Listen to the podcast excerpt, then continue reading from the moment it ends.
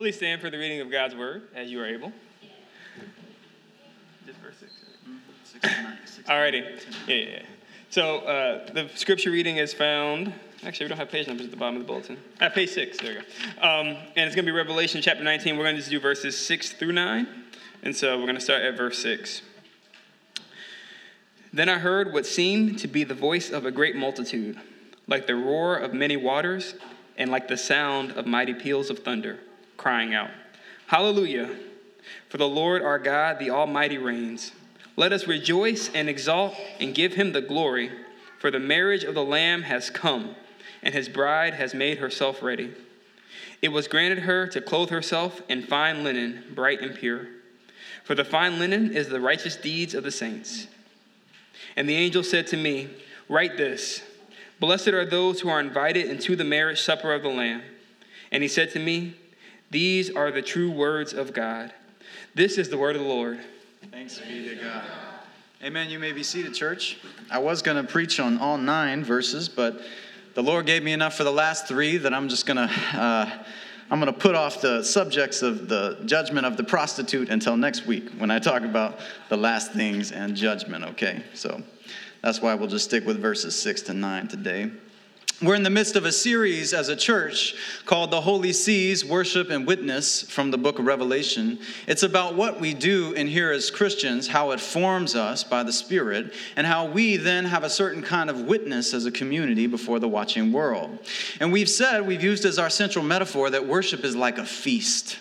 And so we started four weeks ago and said the call to worship was God calling us to come home for supper calling us to remember who we are. This is the gathering, the call, the invocation, and the adoration. And then we said, because before you eat supper, you got to wash your hands. And so we said, cleansed. God cleanses our hands. He washes us, He cleans us. This is the confession and the assurance and the passing of the peace. And then God makes a new community, okay? So consecrated. We sit down at the table with our family. And so we remembered baptism and creeds and scriptures, our family's stories and who's in the family. And then last week we talked about holding hands, presenting and sharing your dishes, and praying before the meal. So we talked about prayer, community life, and offering and tithes. And finally, this week, we get to the fifth C, communing. We finally get to eat. All right? So that's what we'll talk about today.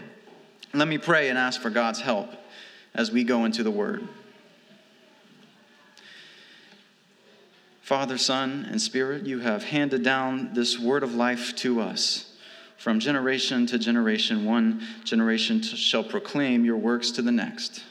And so, as we receive this holy scripture, pure and trustworthy, we ask that we would receive it and that it would plant a seed in our soul today. That you would do a work among us, Jesus, that we would find you today to be more beautiful and more believable than when we first came in here. Change us, disrupt us, comfort us. All of this by your grace, by your mercy. And we say, Where else could we go? Because you alone have the words of life. Amen. I want you to gather in your mind the last time you were a part of a meal that could truly be called a feast where the stuff on the table, the food and drink was delicious and abundant, where you lost all sense of the obligations of time, the obligations of life, where laughter and euphoria had outweighed any sense of necessity and obligation. You simply let yourself feel the hunger. You simply let yourself meet your hunger with food and drink to the last morsel or drop, and you felt the love and unity around the table with those whom you love. I remember a time this past December when I was serving as a pastor at Redeemer Presbyterian Church in Winston-Salem, North Carolina. See, in the cold month of December, our church would convert a space on one end of our building to a homeless overflow shelter because the two shelters in our town, when it got really cold, would overflow. And so three or four of us churches banded together to meet the high demand. And so that night, two years ago, I remember uh, arriving at the homeless shelter a little before our guests came that night. And these two congregants, Mary and Joe Joseph were their name, they had spent all day preparing an absolute feast. Okay, I want you to picture and smell. I mean, smoked pulled pork that had been smoked for 12 hours, and homemade mac and cheese, and collard greens cooked in ham hocks, and homemade bread, and homemade banana pudding. Mmm. All right? And when the men entered the space that night, out from the cold and tired, they all of a sudden became rather quiet.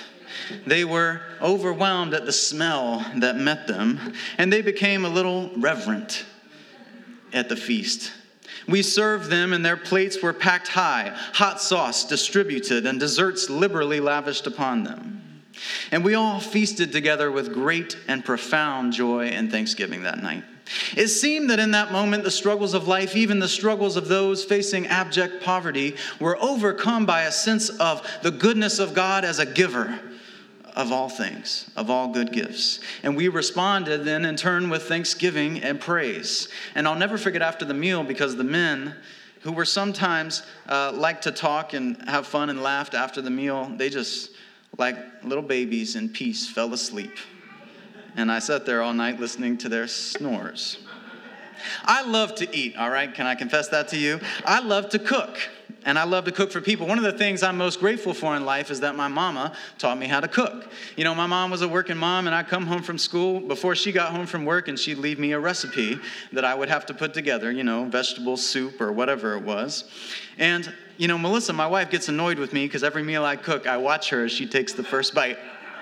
Just kind of like, What's she gonna think? And she's like, Stop watching me, you know?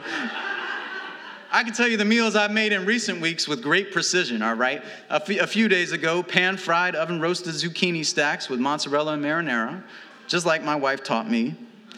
Uh, for a couple of you guys this week, I made lamb ragu out of a bone. Yeah, okay, all right. Two weeks ago, I made pan seared ribeye steaks with whiskey cream sauce for my neighbor two doors down, Miss Joe. And then, with the help of Kristen Hill, Melissa and I have been perfecting our fried chicken recipe to share with you soon because I got to compete with Pastor Russ's barbecue pit. You know what I'm saying? I'm from Alabama. We, we fry things. One of the most amazing things about food, okay, is how universal food and feasting really is. It's a universal trait of every culture poor, rich, north, south, east, west. We all like a good meal. We all like fresh food. We all like for it to taste good. It's deeply connected to who we are. That's why you have terms like soul food. I remember meals in St. Louis, like with my friend Christelle from, she was from Cote d'Ivoire in Africa, and she made a stewed oxtail with, with rice and peppers. I'll never forget that meal. Or a few weeks ago, Cheryl Smith and I ate at Rice Patty Cafe, a Vietnamese joint in Bethesda, and I had warm rice noodles with peanut sauce, and whew, it was so good. When all else fails, we speak in food. When someone is mourning, we cook food and we eat food. When someone is celebrating a baby or, or, an occasion or an anniversary, we cook and eat food. We remember anniversaries and we mark dates with meals because food matters to us. We can't lie. Food matters to God because, after all, God made us to be hungry, God made us to eat. Shauna Niequist, one of my conversation partners throughout this week, I'm going to quote her a few times. She wrote this book recently called Bread and Wine A Love Letter to Life Around the Table. She said, food, food matters because it's one of the things that forces us to live in this world, this tactile, physical, messy, and beautiful world. No matter how hard we try to escape into our minds or our, our ideals, food is a reminder of our humanity, our fragility, our createdness. Christians are a people who eat in worship at the Lord's table. Wow. Historically, for most of the church, and most places, at most times, the Lord's Supper, which early on was called, and is still called by many, the Eucharist, which literally means a meal of thanksgiving, or Holy Communion, it's the culmination of everything we do in Christian worship. Early Christians were accused of being cannibals by their watching neighbors because of all this talk about eating flesh and drinking blood. And for the church, at most places and most times, we have celebrated this meal every single Lord's Sunday, the day that Jesus rose from the dead, a feast day. But, you know, in our context and in our times, maybe you grew up in a church like I did, where you celebrated the meal maybe quarterly or monthly. And maybe when you did, you might not have understood much about the meal, except for you were to somehow remember Jesus in a special way. some of you might have been made afraid to eat the meal until you really knew that you were really sure about Jesus. We want to look together at this holy meal today and explore together the amazing fact that in Christian worship, Jesus invites us in so that he can feed us at his table. And this is to fundamentally change how we understand our God, how we understand the church, and how we understand the kind of life we are to live in our world. We're going to look at two aspects here from uh, the theme of communing from the book of Revelation, chapter 19, by examining its two primary images, which are a marriage and a meal. A marriage supper, a marriage and a meal. But before I get into that, a brief word about context. You know, last week we were in Revelation 8, and now we're all the way in Revelation 19. That's quite a jump, you could say. But as I've said, after Revelation 6, when the scroll is open, the book moves in these cycles of seven seven seals, seven trumpets, seven bowls. And these are just basically talk, talking about God's judgment and work in the world. And the book builds to chapter 17 through 22, which talk about God's final judgment, God's final visitation. And this is one of the last interludes of the book when we get a glimpse of the way things will be one day. And so that's the context of our passage today. So I do want to explore a marriage and a meal. My wedding day feels to me like a series of, like a montage, like a series of fast moving images. I felt as a young groom uh, moved along a fast rapid of events. You know, I had to pick up the tugs, had to go to this breakfast, had to go over here to the hotel, had to take pictures. It was like I was just being told where to go, and I just went there and, and it was really fast. But the moment, of course, that I do remember with great clarity is standing there at the altar. The, the, the string quartet is playing a Beethoven quartet, and they reach the, the climax of the piece, and the doors swing open, and there is my beautiful bride, revealed to the presence of everyone in the sanctuary. And that is one of the holiest and most beautiful moments of the whole entire marriage liturgy. It is just, it gets imprinted into our minds when we see it.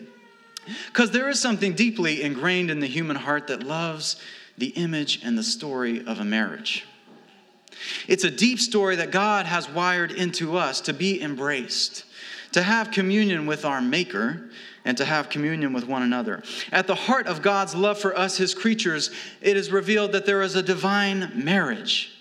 That's a majestic first image we receive in this passage. The bride, the people of God, being presented to the groom, the lamb, like a great bridal processional. See, if we, if we move on to verse 6 of the text, John's vision begins with what seems like a chorus of voices that sound like a torrent of rushing water. And they say, Hallelujah, for the Lord our God, the Almighty, reigns. Let us rejoice and exalt and give him glory, for the marriage of the Lamb has come, and the bride has made herself ready. See, the image of God's people as a bride and the lamb as a groom is one that takes time to develop in the story of the Bible, but essentially it's right there from the beginning. Because, like everything in the Bible, it starts with Genesis and creation. When the triune God, who is community and communion within himself, creates a creation and image bearers who are made to experience that community and long for that community and embrace with one another. It is divine love at the core of everything. We want to belong to God's love, to be embraced. And in Genesis 3 reveals that Adam and Eve were accustomed to walking with God in the cool of the day. Perfect communion with God, a, a perfect wedding of heaven and earth. And that is the story that Satan and sin wreck. Communion is replaced by estrangement and mistrust and rebellion and idolatry and shame. And so God's people become known throughout the Old Testament as unfaithful lovers. Ooh, an unfaithful spouse, or maybe even more dramatically, as a prostitute.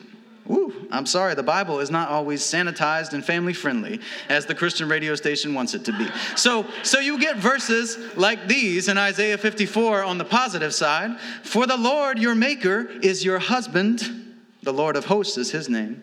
Or on the negative side, Jeremiah 3:20, surely as a treacherous wife leaves her husband, so you have been treacherous to me, O house of Israel, declares the Lord.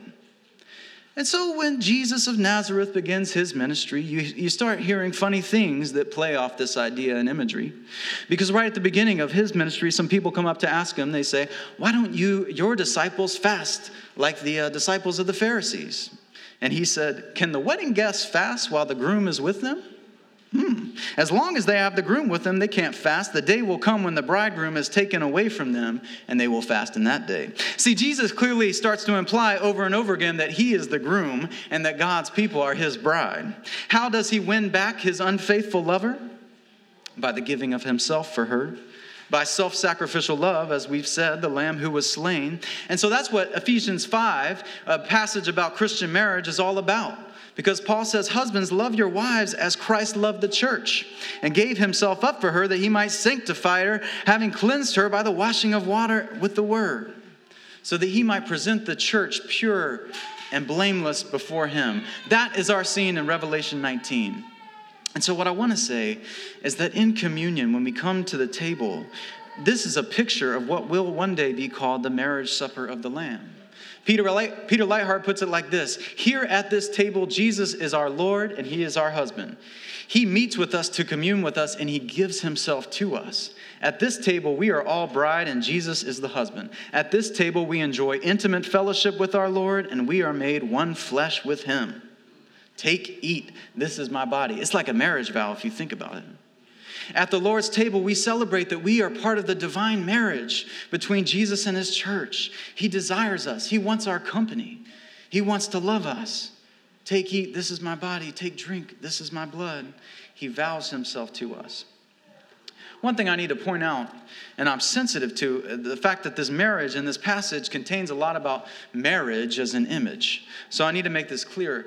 The church has and does and always will uh, within its midst have a people who are in a diversity of family arrangements and places of life. See, the Bible does praise marriage because God made marriage as beautiful, but, but the Bible also unequivocally praises singleness. It praises widowhood, it praises childhood. And one of the lamentable things about the church in our context is that we, had, we have often focused all ministry and life in the church around the nuclear family upon those married and those married with children, especially. But we always have to remember as the church that Jesus, our Lord, was a single man.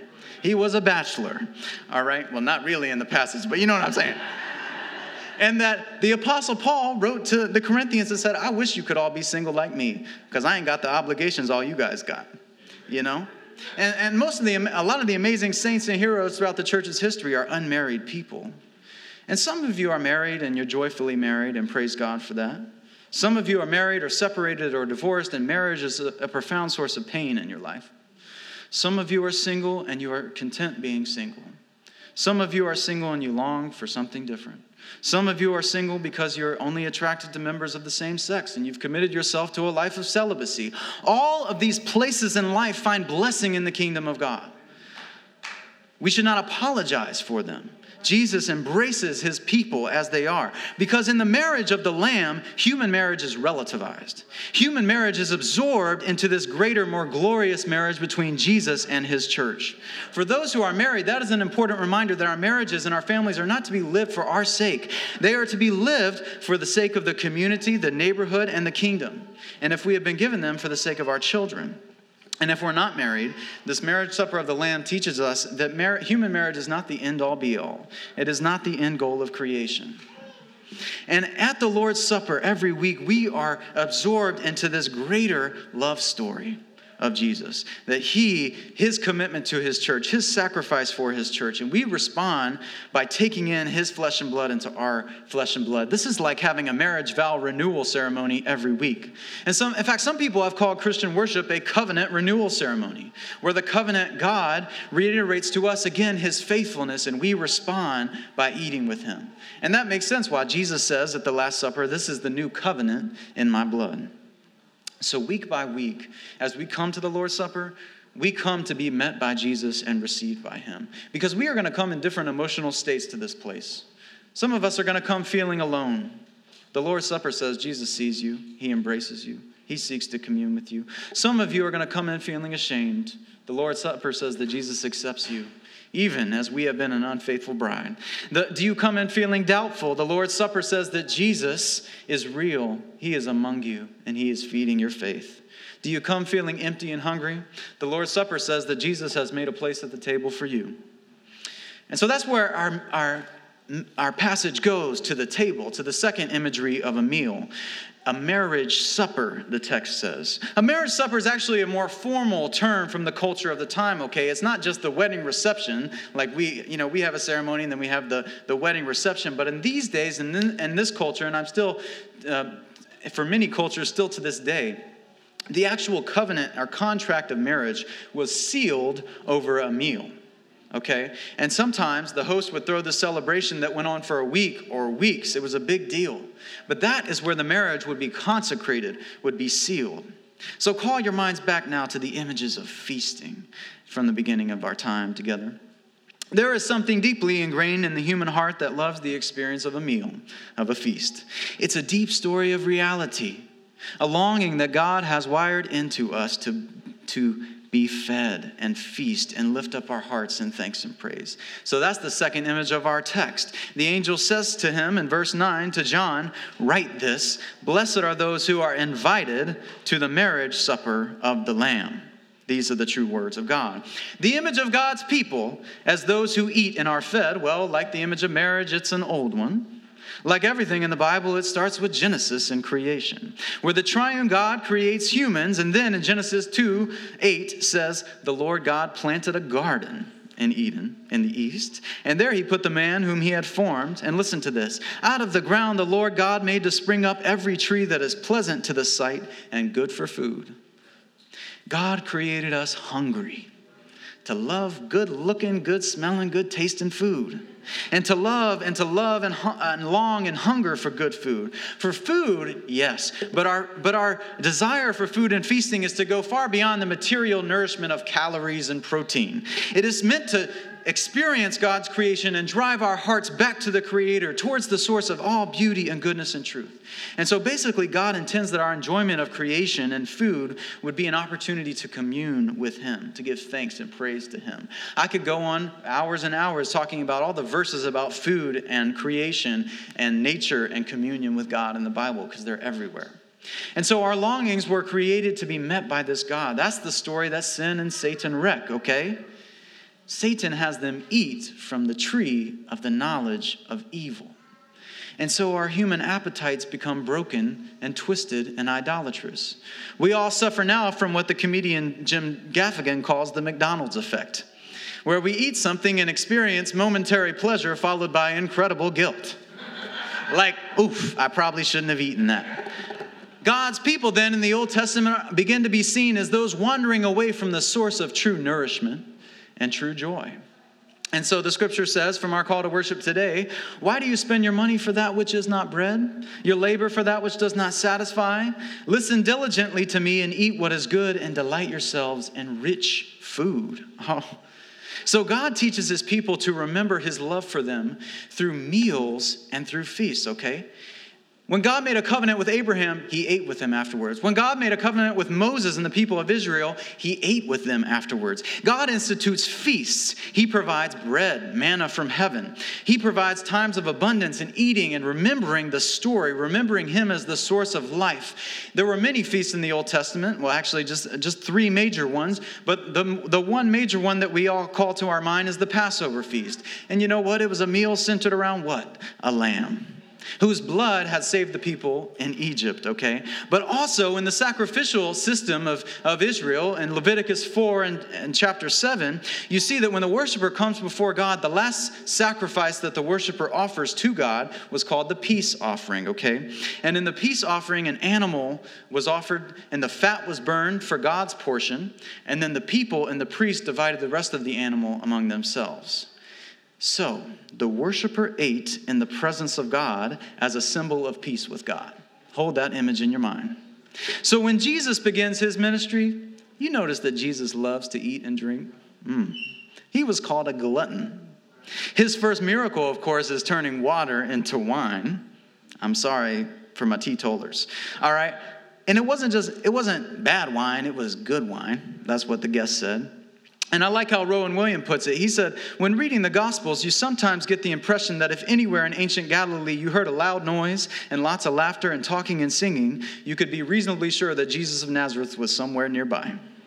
He loved being fed, Jesus did. And as revealed in one of his most famous miraculous doings, he loved to feed abundantly. He loved to turn a little into a lot.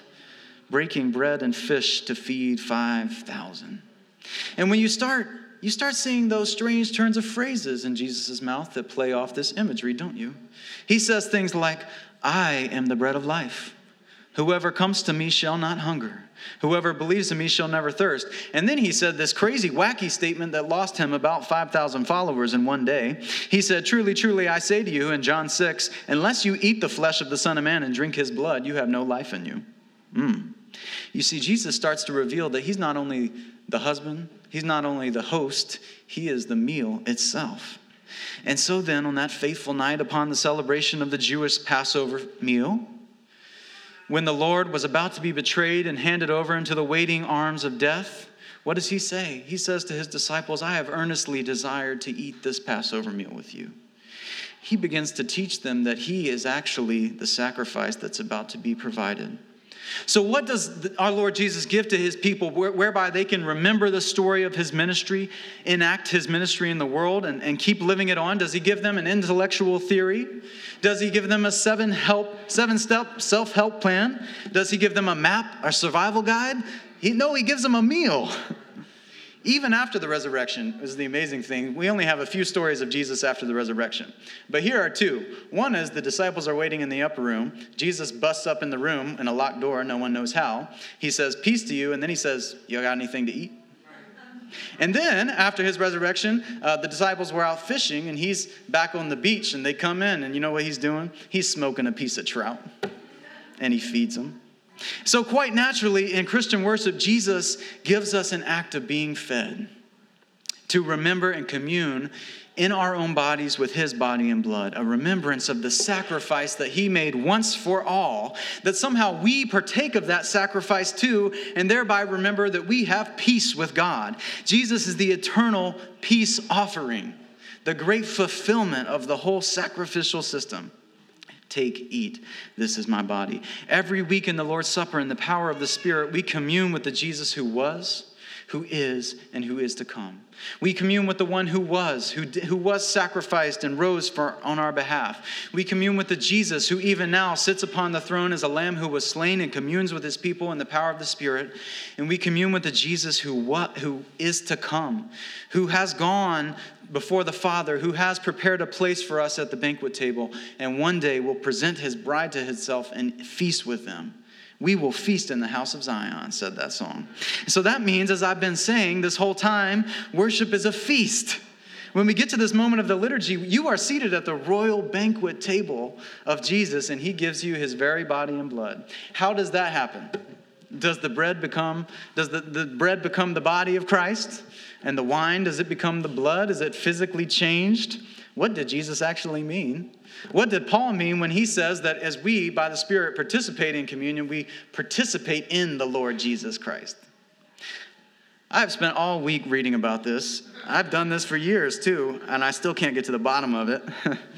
My Catholic friends down the street will say the bread and the body, the bread and the wine really do become the body and blood of Jesus. I don't know how they just do. My Baptist friends down the street say absolutely not. This is a mere symbol. I don't know. This is a profound mystery. And what I say, and what the scriptures say, is that in the worship of the church on earth, we are caught up and lifted into the reality of heaven. And somehow, in the Spirit, by faith, we feed on the body and blood of Christ. That is what the scripture says. We celebrate when we celebrate the Lord's Supper today, the Eucharist, we're going to do it a little differently today by beginning with a more traditional liturgy of, of, of the sacrament. And we're going to say, I'm going to say, lift up your hearts, and you're going to say, we lift them up to the Lord. So we get caught up in the reality of heaven every week. This is the feast of the people of God. Oh, man. So, how does this affect our life? I'm going to close with four thoughts. I want to say joy, rest, community, and hospitality. Joy, rest, community, and hospitality. The Christian witness in the world is to be one of profound joy and thanksgiving. Because our God deals with us in every way that beyond what could be called necessary or an obligation, God feeds us at his table and sets a banquet table for us. That is amazing. So, if you serve on the communion team or the hospitality team, the welcome team, just know you are those called to set the table for the people of God every week. You are those called to, to prepare a place at the table for all who come into this space.